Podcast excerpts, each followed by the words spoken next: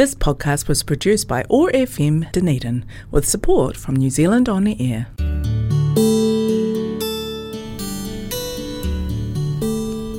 Telugu states in South India are famous for culture, temples, food, Tollywood and sense of humor. I am Sasi, welcoming you to Namaste Telugu. Over the next half an hour, we will listen to beautiful Telugu songs and news from this exotic location in South India.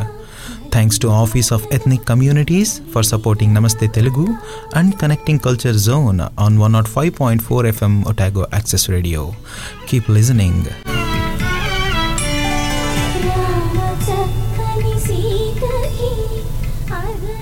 నూట ఐదు point నాలుగు FM Otago access రేడియోలో నమస్తే తెలుగు షోకి స్వాగతం. నేను miss అసి.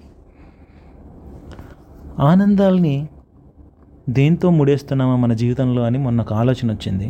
రెండు రోజులుగా అదే ఆలోచన నడుస్తూ ఉంది. నాకు అనిపించింది మీకు చెప్తాను, మరి అది ఎంతవరకు నిజమో మీకేమనిపిస్తుందో నాకు తెలియజేయండి.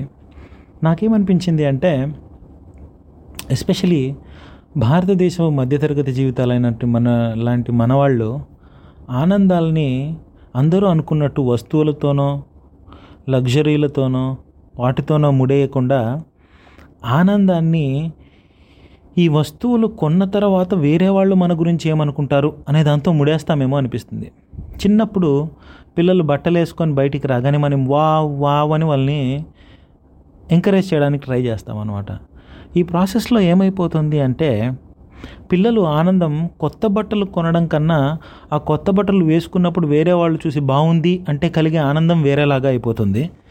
ఆనందాన్ని నిజానికి కొత్త బట్టలతో మాత్రం ముడేసుకుంటే, మన కంఫర్ట్ మాత్రమే, మనకు మన సంతృప్తి మాత్రమే ముడేసుకుంటే ఆనందం కలుగుతుందేమో. అలా కాకుండా ఎప్పుడైతే కొత్త బట్టలు కొని వేరే వాళ్ళకు చూపించి వాళ్ళు బాగుంది అంటే వచ్చే ఆనంద ఆనందం వచ్చిందనుకోండి, ఇక జీవితంలో పెరిగే కొద్దీ వాళ్ళు పెద్దాళ్ళు అయ్యాక వాళ్ళు చేసే పని వాళ్ళకు కంఫర్ట్ అయినా కాకపోయినా వేరే వాళ్ళ అక్నాలెడ్జ్మెంట్ కోసం వెయిట్ చేసి, వాళ్ళు బాగుందంటేనో వాళ్ళు సూపర్ అంటేనో సంతోషం పొందే మనుషుల్ని మనం తయారు చేస్తున్నామేమో. ఈ ఈ కీర్తి కండూతి అంటారు, అంటే పక్కన వాళ్ళని మెప్పించాలనే ఆశ ఎప్పటి వరకు ఉంటుందో అప్పటిదాకా మనం సంతోషంగా ఉండలేకపోతున్నామేమో. మరి మన మధ్య మధ్యతరగతి జీవితాలకి ఇదే జీవితం అయిపోయిందేమో, మన మనం కొన్ని జనరేషన్స్గా ఇలా బ్రతుకుతున్నామేమో అనిపించింది. దీనివల్ల ఆలోచిస్తే కొంచెం మంచి ఉంది, చెడు ఉంది. ఎందుకంటే ఇంకొకరికి సాయం చేయడం బహుశా స్వతహాగా లేకపోయినా పక్కన వాళ్ళు చూసి వీడు గొప్ప పని చేస్తున్నాడు అంటే కనీసం వాళ్ళ దగ్గర ఆ పని అనిపించుకోవడానికైనా కొంతమంది ఇంకొకరికి సహాయం చేస్తూ ఉంటారు. ఆ రకంగా సంఘం బాగుపడుతూ ఉంటుంది, ఒకరికొకరు సహాయం అందుతూ ఉంటుంది. ఇది మంచి భాగం అయితే, చాలా వరకు ఈ పక్క ఈ ఆనందాన్ని వేరే వాళ్ళ భావాలతో ముడివేయడం అనేది ఏదైతే ఉందో అది మనకు స్వతహాగా సొంతంగా చాలా హాని చేస్తుందేమో అని నాకు అనిపిస్తుంది. చేత కాకపోయినా ఈ పెద్ద పెద్ద ఇల్లు కొనుక్కోవడం, వాటికి ఈఎంఐలు కట్టడానికి కష్టపడడం, ఇష్టం అక్కర్లేకపోయినా కూడా లగ్జరీ కార్లు కొనడం, కేవలం ఇంకొకరిని ఇంకొకరు చూసి వీడు బాగున్నాడు వీడు బాగా ఉన్నాడు అనిపించుకోవడానికో మన ఆనందం ఇంకొకరి అక్నాలెడ్జ్మెంట్ తోటి ముడిపడిపోయిందేమో అనిపిస్తుంది. అది సంతోషంగా కావచ్చు, బాధగా కావచ్చు. ఎలా అంటే, ఒకడు చూసి మనల్ని మనల్ని చూసి ఒకడు కుళ్ళుకున్నాడు అనుకోండి, మనకు అదొక రకమైన సంతోషం. ఒకడు చూసి మనల్ని సంతోషపడ్డాడు అనుకోండి, అది కూడా ఒక రకమైన సంతోషం. ఈ సంతోషం అనేది, నా పాయింట్ ఏంటి అంటే, ఈ సంతోషం అనేది వేరే వాళ్ళ భావాలతో ముడిపడిపోయినంత కాలం మనకు మనం సంతోషం ఎలా ఇచ్చుకోగలుగుతాం? ఒక కారు కొనుక్కుంటే మనకు నచ్చిన కారు కొనుక్కొని అందులో కూర్చుంటే అది మనకు ఆనందం కలిగించాలి, అది చిన్న కారైనా పెద్ద కారైనా. అలా కలిగించడం, అలా ఎంతమంది చాలామంది ఇష్టపడే కారు కొనుక్కుంటారు, నేను కాదనలేదు. కానీ ఆ ఇష్టం కూడా, ఒక కారు మీద పర్టికులర్గా ఒక ఇష్టం కూడా వేరే వాళ్ళ అనుభవాలతోటో వేరే వాళ్ళు ఏదైతే గొప్పగా అనుకుంటారో దాని మీద ఇష్టం కలుగుతుందేమో అని కూడా అనిపిస్తుంది. అంటే బేసిక్గా మన ఇష్టాలు కూడా ఇంకొకరి భావాలతో ముడిపడిపోయి మనం ఇష్టాలని పెంచుకుంటున్నామేమో. అలా ఫేక్ ఇష్టాలతోటి, ఫేక్ భావాలతోటి ఈ అబద్ధపు జీవితంలో బ్రతికేస్తూ దీన్నే జీవితం అనుకుంటున్నామేమో అని అనిపించింది. బహుశా చాలా తత్వంగా మాట్లాడుతున్నానని మీకు అనిపించవచ్చు, కానీ రెండు రోజులుగా నా మదిని తొలిచేస్తున్న ఆలోచన ఏంటి అంటే, ఎందుకని మన ఆనందం ఇంకొకరి అక్నాలెడ్జ్మెంట్స్తో ఇంకొకరి చూసి మనల్ని బాగుంది అనడంలోనో ఇంకొకరు చూసి మనల్ని కులుక్కోవడంలోనో ముడిపడి ఉంటుందో నాకు అర్థం కాదు. నేను దాని నుంచి బయట రావడానికి ప్రయత్నిస్తున్నాను, కానీ ఎక్కడో ఒక చోట ఏదో మూలం నేను కూడా దానికి బానిసనే. ఇందాక నేను మాట్లాడినట్టు దానివల్ల మంచి ఉన్నా చెడు ఉన్నా సొంతంగా చాలామంది సమాజంలో చాలామంది పాపం బాధపడుతున్నారేమో. దీనివల్లనే ప పర్ఫార్మెన్స్ ప్రెషర్ అయితే కానీ, డబ్బులు సంపాదించాలనే ఆలోచన కానీ, ఇలాంటివన్నీ విపరీతంగా పెరిగిపోతున్నాయేమో. డబ్బులు సంపాదించిన తర్వాత అక్కడ ఆగడం లేదుగా. ఇప్పుడు బాగా డబ్బులు ఉన్నోడు గుడికి వెళ్తే ఏం చేయలేడు అనుకుందాం. మూడు వందల రూపాయలు ఇచ్చి టికెట్ కొనుక్కోగలుగుతాడు ఫర్ ఎగ్జాంపుల్. వాడు మామూలు దర్శనానికన్నా ఒక గంట ముందే దర్శనం చేసుకోరాగలడు. అదే వీఐపీ వెళ్ళాడు అనుకోండి, వాడికి పది నిమిషాల్లో దర్శనం అయిపోద్ది. సాధారణ వ్యక్తి ఈ మూడు వందల టికెట్ కొనుక్కున్నాను చూసి అబ్బా నా దగ్గర డబ్బులుంటే నేను మూడు వందల టికెట్ కొనుక్కునేవాడిని కదా అనుకుంటాడు అనుకోండి. ఈ మూడు వందల టికెట్ ఉన్నోడికి కూడా మనశ్శాంతి లేదుగా. వాడేమనుకుంటాడు, అబ్బా నేను వీఐపీ అయి ఉంటే నాకు పది నిమిషాల్లో దర్శనం అయిపోయేదిగా అనుకుంటాడు. ఈ వీఐపీలు అది జీవితాంతం వీఐపీలుగా ఉండలేరు. మళ్ళీ వాళ్ళేంటి ప్రతి ఐదు సంవత్సరాలకు ఒకసారో నాలుగు సంవత్సరాలకు ఒకసారో వాళ్ళ వీఐపీ స్టేటస్ని పునరుద్ధరించుకోవడానికి ఈ నాలుగేళ్ళు కష్టపడుతూ ఉంటారు. అంటే నా ఉద్దేశం ఏంటి అంటే, ఎస్పెషలీ దేవుళ్ళ దగ్గర మనకు సంఘంలో మనం అందరం కామన్గా ఉండే ఒక పాయింట్ దగ్గర కూడా ఎప్పుడైతే మనము మనుషుల్ని విభజించడం మొదలు పెడతామో మన ఆలోచన దృక్పథంలో మార్పు వచ్చేస్తుంది. ఇంకా పైకి ఇంకా జీవితంలో పైకి పోవడం ఎంత ముఖ్యమో అత్యాశగా ముందుకు పోవడం కూడా అంత తప్పేమో అని నా ఉద్దేశం. ఏ మధ్యతరగతి మనుషులుగా జీవితాంతం బతకడంలో తప్పేంటి? మనకు ఒక సోఫా మీద కూర్చుంటేనో ఒక బల్ల మీద కూర్చుంటేనో తేడా లేనప్పుడు మన ఇంట్లో సోఫా ఉంటే బల్ల ఉంటే తేడా ఏంటి? మనకు లగ్జరీగా అనిపిస్తే కొనుక్కోవచ్చు. మనకు ఏదైనా తేడా లేనప్పుడు మన ఇంట్లో ఏదున్నా ఒకటే, కేవలం బయట వాళ్ళు చూడడానికి బాగుంటుంది కాబట్టి కొనుక్కోవడం అనేది ఎందుకో మరి ఇది కరెక్ట్ కాదేమో అని అనిపిస్తుంది. ఇన్ని చేసినా రేపొద్దున నేను ఇల్లు కొంటే నేను సోఫానే కొనుక్కుంటాను. మరి ఆ చట్టంలోంచి ఎలా బయటపడాలో నాకు తెలియడం లేదు. నాకు కలిగిన భావాల్ని మీతో పంచుకోవడానికి ప్రయత్నిస్తున్నాను అంతే. వీడేంది అని అనుకోకండి. ఏదో మనసులో అప్పుడప్పుడు కలిగే ఆలోచనలు, బాధలో లేకపోతే ఎక్కడో ఒక చిన్న ఫ్లేయర్ ఒకటి అలా వెలుగుతుంది కదా, ఆ వెలుగులోంచి పుట్టే ఆవేశంలోంచి వచ్చే మాటలు ఇవన్నీ మీతో పంచుకోవడానికి నాకు ఈ మాధ్యమం ఉంది కాబట్టి కొంచెం సంతోషంగా ఉంటుంది. ఎందుకంటే వేరే వాళ్ళతో ఎవరికైనా ముఖం మీద డైరెక్ట్గా మాట్లాడాలంటే ఇటు పిచ్చోడు అనుకుంటారు. అదే రేడియో షో ద్వారా మీ అందరితో నాలుగు మాటలు పంచుకుంటే ఈ మాటలకి మనసుకు హత్తుకునే వాళ్ళు కొన్ని వందల మందిలో ఎవరో ఒకరో ఇద్దరో ఉంటారు. అలాంటి వాళ్ళు నా చుట్టూ ఉండాల్సిన అవసరం లేదుగా. ఈ మాధ్యమం ద్వారా తెలుసుకొని ఆ మాటలు విని అవురా ఇది నిజమే అని అనుకునే వాళ్ళు ఉంటారేమో. వాళ్ళకు కూడా ఎక్కడో చోట సాంత్వన కలిగిస్తుందేమో ఈ మాటలు. వాళ్ళలో ఇంకేదన్నా ఆలోచనలు కలిగించి వాళ్ళ జీవితాలను నా ఇంకొంచెం బెటర్గా ఉండడానికి, ఇంకొంచెం మనసు సంతృప్తి కలిగించడానికి ఉపయోగపడతాయేమో. అదొకటి ఆలోచన, అంతే. అంతకుమించి ఇంకేం లేదు. అందుకే రెండు రోజు రెండు రోజుల నుంచి నా మనసులో రగులుతున్న ఈ ఆలోచనలను ఈరోజు మీతో పంచుకోవాలని అనుకుంటున్నాను. దీనికి తోడు నేను ఈ మధ్య నాకు కొంచెం టైం దొరికితే మళ్ళీ పసలపూడి కథలు చదవడం మొదలుపెట్టాను. ఇంతకుముందు చదివినప్పుడు దాదాపు కొన్ని దాదాపు ఒక సగం పుస్తకం చదివి ఉన్నాను. మళ్ళీ ఇప్పుడు చదవడం మొదలుపెట్టాను. ఈ ద ఈ చదువుతూ ఉన్నప్పుడు ఒక కథ నన్ను బాగా ఆకట్టుకునింది. అదేంటంటే చంటి నాన్నగారి కంటి చూపు మనకు వస్తుందా. కథ టైటిలే కంటి చూపు కంటి చంటి నాన్నగారి కంటి చూపు మనకు వస్తుందా. అయితే చంటి నాన్నగారు అనేది వాళ్ళ ఊర్లో ఒక వ్యక్తిని వాళ్ళు అందరూ పిలిచే పేరు. అతని సొంత పేరు కాకుండా ఆ పేరు ఎలా వచ్చిందో తెలియకుండా పిలిచే పేరు. ఈ కథలో ఉన్న తేడా, ఈ కథ నన్ను ఎందుకు ఆకట్టుకునింది అని మీకు చెప్పాలనుకున్నానంటే, ఈ చంటి నాన్న అనే వ్యక్తి ఒక చిన్న గ్రామంలో చాలా సక్సెస్ఫుల్ బిజినెస్ మ్యాన్.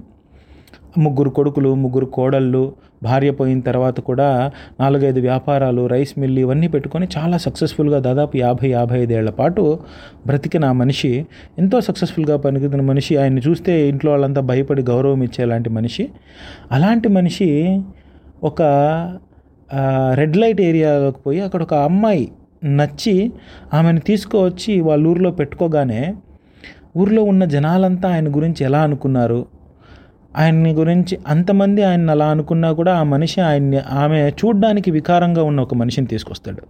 అలా తీసుకొచ్చినాక కూడా అంతమంది అన్ని రకాలుగా మాట్లాడినా ఆయన్ని ఎలా ఆమెను ఎలా ఎలా వదలలేకపోతాడు.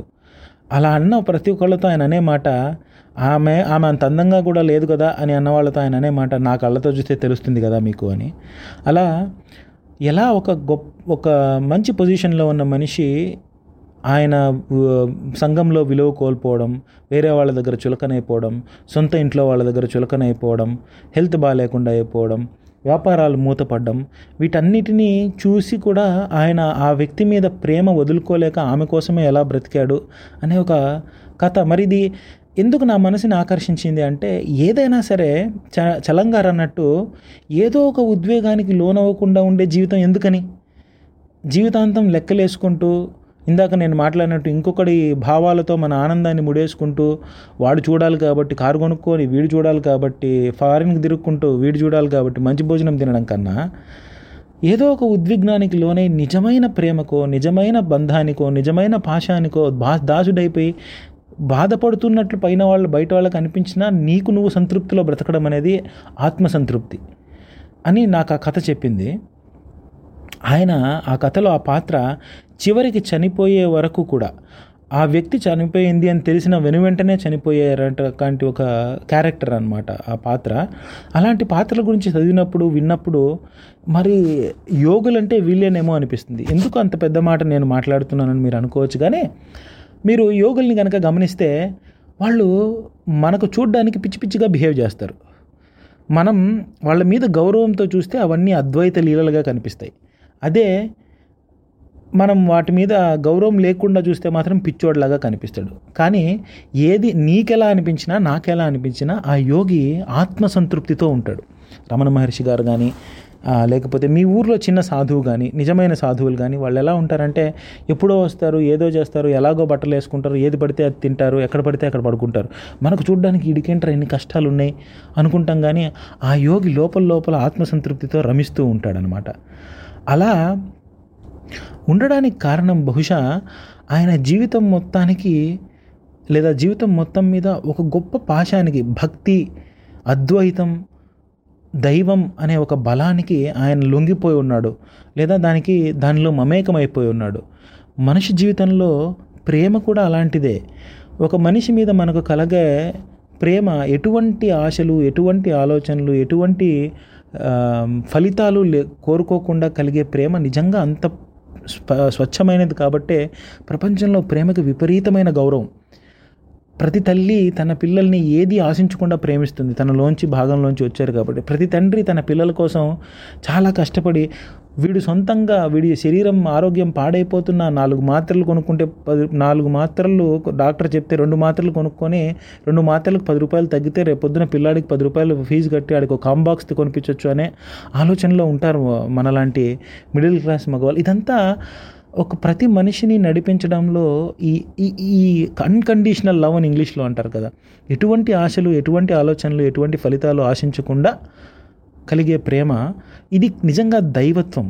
అలా నా పాయింట్ ఏంటి ఇక్కడ అంటే, మన జీవితంలో అలాంటి చిన్న భాగమే ఒక దైవత్వం అయినప్పుడు జీవితం మొత్తం అలాంటి దానికి డెడికేట్ చేసుకోగలిగే లాంటి వాళ్ళు ఉన్నారు అని తెలుసుకోవడం, అలాంటి పాత్రల గురించి చదవడం కూడా నాకు చాలా ఆనందాన్ని కలిగిస్తుంది కలిగించింది అందుకనే మీతో పంచుకోవడానికి ప్రయత్నించాను. సరిగ్గా నేను ఆనందం వేరే వాటి గురించి ఎందుకు మనం ముడిపెట్టుకోవాలి అని ఆలోచిస్తున్నప్పుడు, ఈ కథ చదువుతున్నప్పుడు నాకు రెండు కలిపి, ఈ రెండు రకాల రెండు వివిధ ఆలోచనలను కలిపి ఒకసారిగా ఆలోచిస్తే ఏమనిపిస్తుంది అంటే, నిజమైన ప్రేమతో ఆనంద ఆనందం ముడేసుకొని ఒక మనిషి బ్రతికినప్పుడు చూడ్డానికి సంఘంలో వాడికి గౌరవం పోయినా, విలువ పోయినా, వాడిని చూడ్డానికి చేతగాని వాడిగా అందరూ ముద్రేసినా వాడు సంతోషంగా ఉండగలుగుతాడేమో, ఆత్మసంతృప్తిగా బ్రతకగలుగుతాడేమో. బ్రతకడం అనే దానికి అర్థం ఆత్మసంతృప్తిగా బ్రతకడమేనేమో. ఇంకెలా ఈ జీవితాన్ని డిఫైన్ చేయాలో తెలియదు అనిపిస్తుంది. బ్రతకడానికి అర్థం ఏమిటి? చదవడం, ఉద్యోగం చేయడం, బాగా సంపాదించడం, పిల్లల్ని పెంచడం, వాళ్ళని బాగా సెటిల్ చేయడమా? లేదా రకరకాల కల్చర్ ఈ ప్రపంచంలో ఉన్నట్టు వెస్ట్రన్ కల్చర్ లాగా బ్రతకడం, సంతోషంగా ఉండడం, పిల్లల్ని పెంచడం, వాళ్ళని వాళ్ళ పాటికి వదిలేయడం, మన పాటికి మనం తీరిపోవడమా? ఇలా రకరకాలుగా ఆలోచించినప్పుడు నాకు బాగా అనిపించింది ఏంటి అంటే, ఆత్మసంతృప్తిగా బ్రతకడం.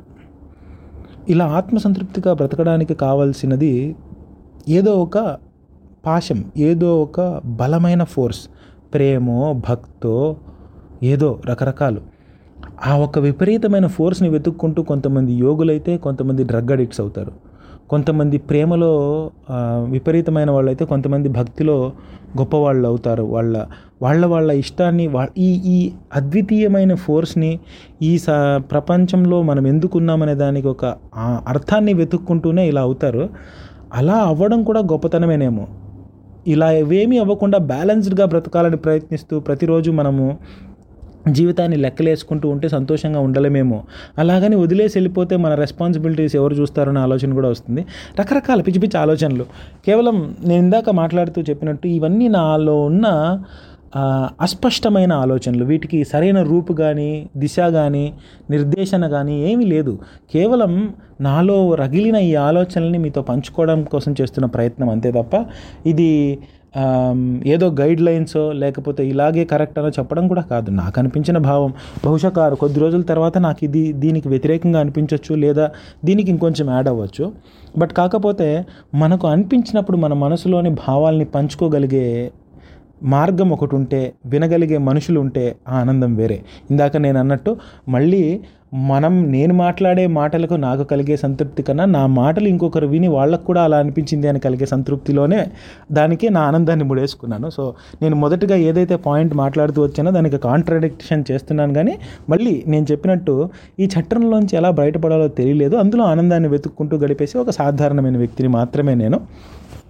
అయితే మీరు చాలు, ఇవాళకి నేను మాట్లాడిన ఫిలాసఫీ ఎక్కువైపోయింది కాబట్టి వచ్చే వారం నేను న్యూజిలాండ్కి ఇప్పుడున్న కరోనా పరిస్థితుల్లో న్యూజిలాండ్ ఇండియాని డైరెక్ట్గా ఇండియన్స్ని న్యూజిలాండ్కి రాకుండా బ్యాన్ చేసిన సమయంలో ఎలా న్యూజిలాండ్కి వచ్చాను, ఏ దారుల ద్వారా, ఎందుకు యూరోప్కి వచ్చాను, ఎందుకు సెర్బియాకి వచ్చాను, ఇక్కడ ఏమేమి చూశాను అని కొంచెం చిన్న వరల్డ్ టూర్ లాంటిది మీతో పంచుకోవాలనుకుంటాను. అది వచ్చే వారం నేను మీతో మాట్లాడడానికి ప్రయత్నిస్తాను. అంతవరకు సెలవు. మీరు వింటున్నారు one O five point four FM Otago access రేడియోలో నమస్తే తెలుగు షో. నేను మీ శశి.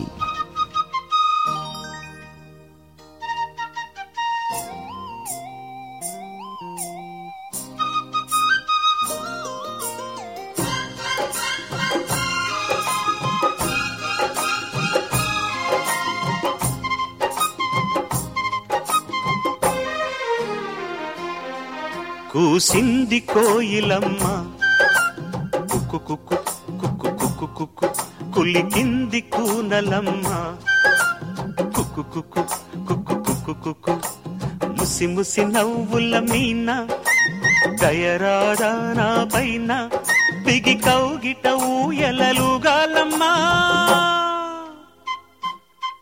కూసింది కోయిలమ్మ కుక్కు కుక్కు కుక్కు కుక్కు కుక్కు కవ్వింతలెందుకమ్మ కుక్కు కుక్కు కుక్కు కుక్కు కుక్కు కావాలా ఒక చుమ్మా ఇస్తాలే ఇటు రమ్మ తడియారని పెదవులు నీకేనమ్మా.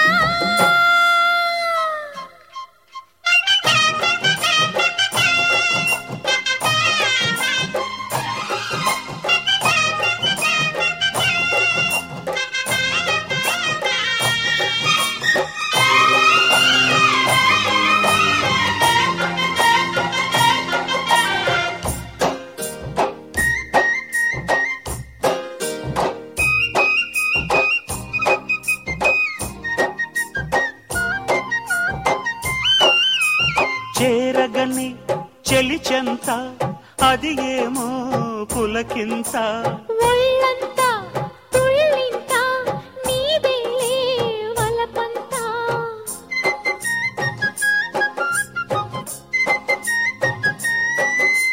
చేరగని చెలిచెంత అది ఏమో పులకింత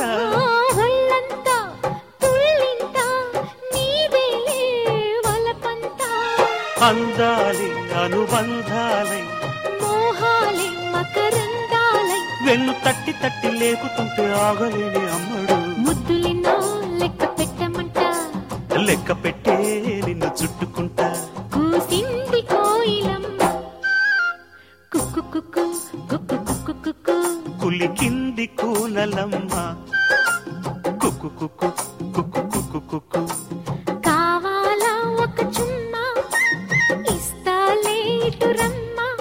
బిగ్గి కౌగిటవు ఎల్లలుగాలమ్మా. కురిసింది కోయిలమ్మ కుకు కవ్వింతలెందుకమ్మా కుకు కుకు కుకు కుకు.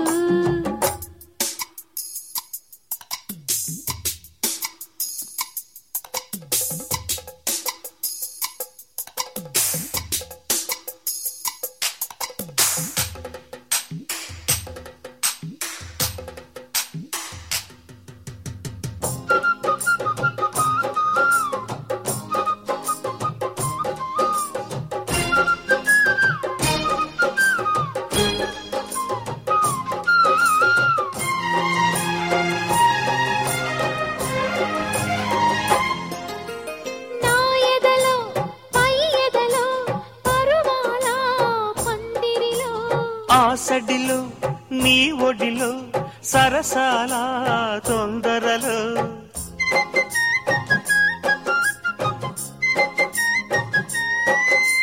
నా ఎదలో పై ఎదలో పరువాల పందిరిలో. ఆసడిలో నీ ఒడిలో సరసాల తొందరలో రాతిరి నే మేలుకుని అమ్మ దొంగ ఇట్ట వచ్చే మరి నిమ్మళంగా జోడు కట్టే మరి కూసింది కోయిలమ్మ కుక్కు కుక్కు కుక్కు కుక్కు కుక్కు కవ్వింతలెందుకమ్మ కుక్కు కుక్కు కుక్కు కుక్కు కుక్కు. ముసి ముసి నోల మీనా దయరారా నా పైన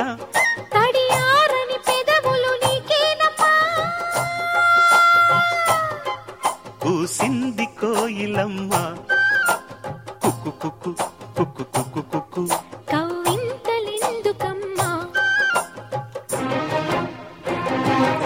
ఊపిరి ఆడదు నాకు ఎదురు నువ్వైతే కొన ఊపిరితో ఉన్న ప్రాణం పోయవే. ఊపిరి ఆడదు నాకు ఎదురు నువ్వైతే కొన ఊపిరితో ఉన్న ప్రాణం పోయవే.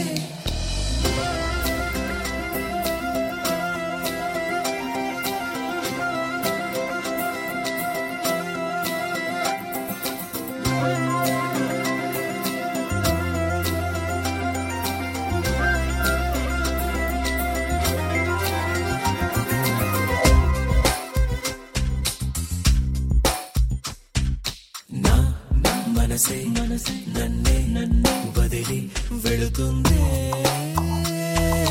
నీతో ఇటువైపు ఈ క్షణం అయోమయం ఇంతగా నన్నే కలవర పెడుతుంది. తడబడి తడబడినా తేనే పలుకైరా కనబడి కలబడినా ప్రేమే ముడిపడు మధురం మధురం మధురం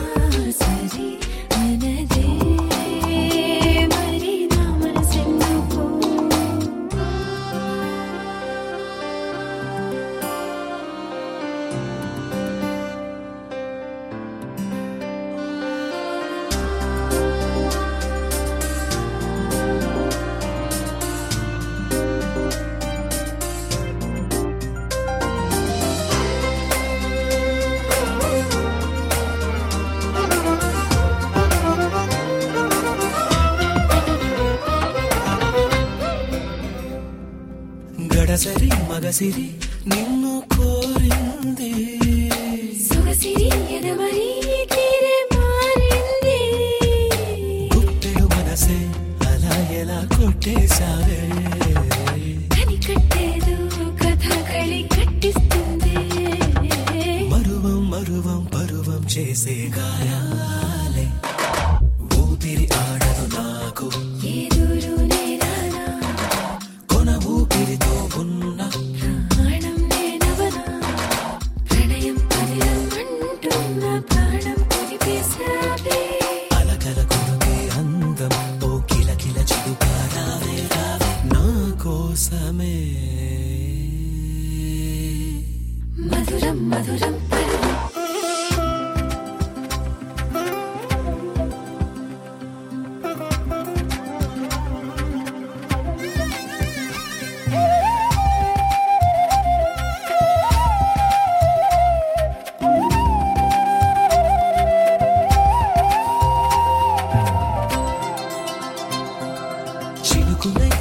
గొడుగుగా నిన్ను తడివేనా గొడుగులే సొగసుపై నిన్ను ఆపేనా వయసు కనరకం వాంఛలే వేధిస్తుంటే తీయని తవకం అమ్మో భయం ఏం చేస్తుందో మరువం మరువం పరువం చేసే గాయా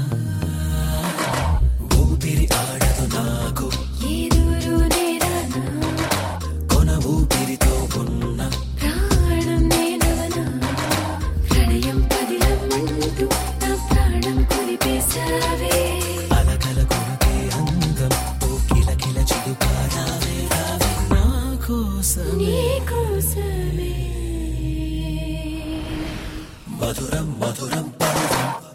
This podcast was produced by O R F M Dunedin with support from New Zealand on the air.